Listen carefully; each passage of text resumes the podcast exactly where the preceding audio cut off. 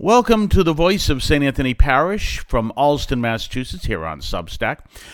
We're going to listen to something I preached on recently in regards to where we stand as living as people of faith. And I'm talking about Peter, who is preaching in the first chapter that we are now children of God, we are heirs of the kingdom of God. Well, how does that affect who we truly are?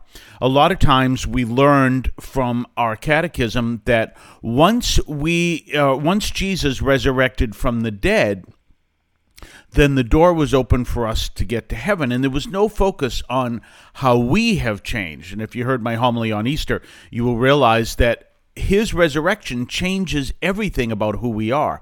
Well, today I'm continuing that message by letting us understand that Peter enforces this and of course, this is speaking many years after Pentecost, many years of his denial, many years of his ministry with Christ, but this is the same Peter. And so he's teaching us this really intense understanding. So, in light of the events that are going on and people's solutions to them, they're not really responding in, like, in light of who we are. Who are we? Now that Jesus has resurrected from the dead. This was preached at St. Anthony Parish in Allston, Massachusetts. So, anyways, uh, you know, I, I always say uh, bishops and a lot of priests should stay away from Twitter, and the only thing I do with Twitter is connect it to something else.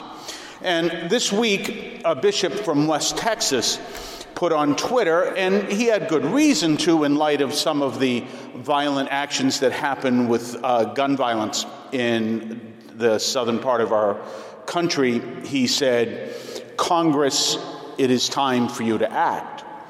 And one of the things I popped into my mind was an irony there. If you didn't catch the irony, it's this. Aren't we in the business of teaching people what to do and what not to do that is best for them in the long run. And therefore, one of the questions is if we have to say to, to if we have someone who says, Congress, you've got to do something, then maybe the question is, what haven't we done?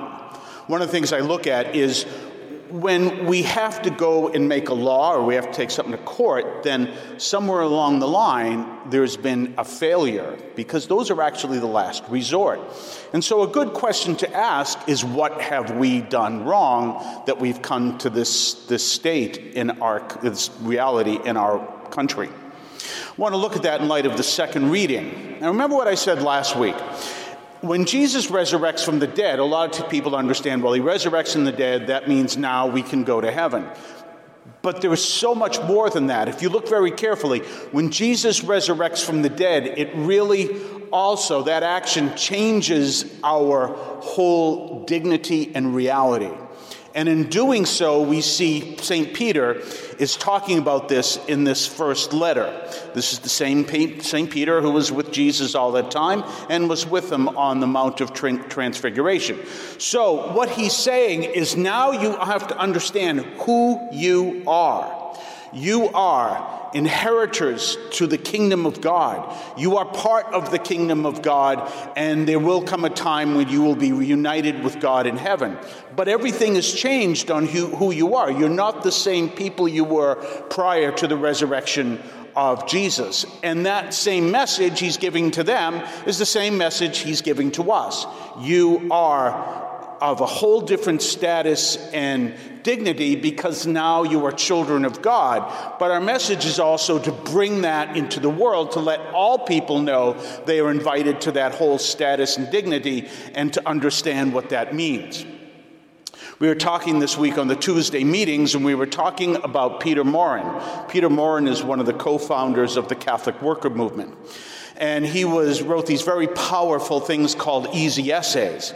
And one of the things he said is the church teaching is so powerful that it can change whole societies, and it should But it doesn't. And the reason why it doesn't is he says these theologians took all these great, powerful messages and they wrapped it up in nice, cute little words and put them in a trunk and sat on the trunk to silence the powerful message of the gospel. But the message is powerful and we have to take it out and we have to live it in a powerful way. And one of the ways that we can live it is understand who we are and act on it and live in a way where we are transformed ourselves and we can transform our places where we are. Just give you an example of the kind of person Peter Maurin was. Uh, I was in New York for the past couple days, and I happened to see a man walking down the street with no shoes. If I was Peter Maurin, I would take off my shoes and give them to the man. I needed my shoes, so I didn't. But do you understand? That's the way Peter Maurin was, and he lived the gospel very powerfully. And in doing that, we understand that our message is there to transform people and help people understand that they, regardless of who they are, have a powerful dignity in the Lord so that they come to be something different than they thought they were. And we're all called to be in that. And in doing so, through our prayer, through our living the gospel, we can transform those around us. And how do we do that? Just being who the Lord has created us to be, growing in our understanding of our faith, and living that. We're not necessarily called to be standing on street corners and thumping Bibles. We're not necessarily called to start pointing at people and say, You've got to change this. We just live the gospel as Jesus called us, which is to love one another in very powerful ways. One example of this might be Something I also experienced in New York. I was waiting for a bus. Uh, I was going to get on a bus. You know, I like to take trains. Going to get get on a bus just to try it to come back to Boston, and I'm not going to tell you the name of the bus company. And there I was. 3:30 is my bus supposed to come, and I get in line to get on the bus, and the guy stands there, and he says, "I'm sorry, this is not your bus." This is the 130 bus. You're on the 330 bus, and that's coming later. Okay. And I noticed all, none of the boards were updated. They were all electronic. One of them had the date as February 25th. People were trying to get information. They weren't getting information. And all of that comes together, and I realized none of these people care. They just don't care. They're, and a, a lot of people are concerned about uh, socialism or communism coming into a country, that's the sign of it. That's, that's what causes it. It's not anything else. It's not political. It's, they don't care. And I looked at that and said, this company's not going to be around much longer because nobody cares. Now, think of this.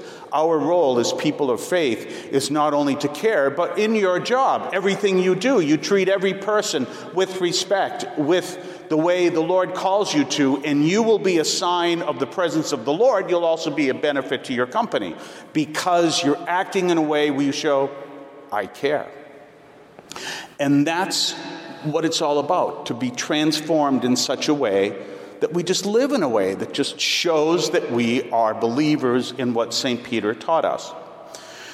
And so, in that powerful moment, we recognize where we are called where the Lord is leading us. So, in our daily prayer, in our prayer as families, our prayer as church, we come together and say, Lord, let us be transformed so we live as St. Peter called us to live, and we are people who are caring about all we contact. You're listening to the voice of St. Anthony Parish from Allston, Massachusetts, right here on Substack. And remember, we are at stanthonyalston.org. That's stanthonyalston.org. And you can also hear our daily podcasts. We have two of them over on the menu item that says radio show. So check that out.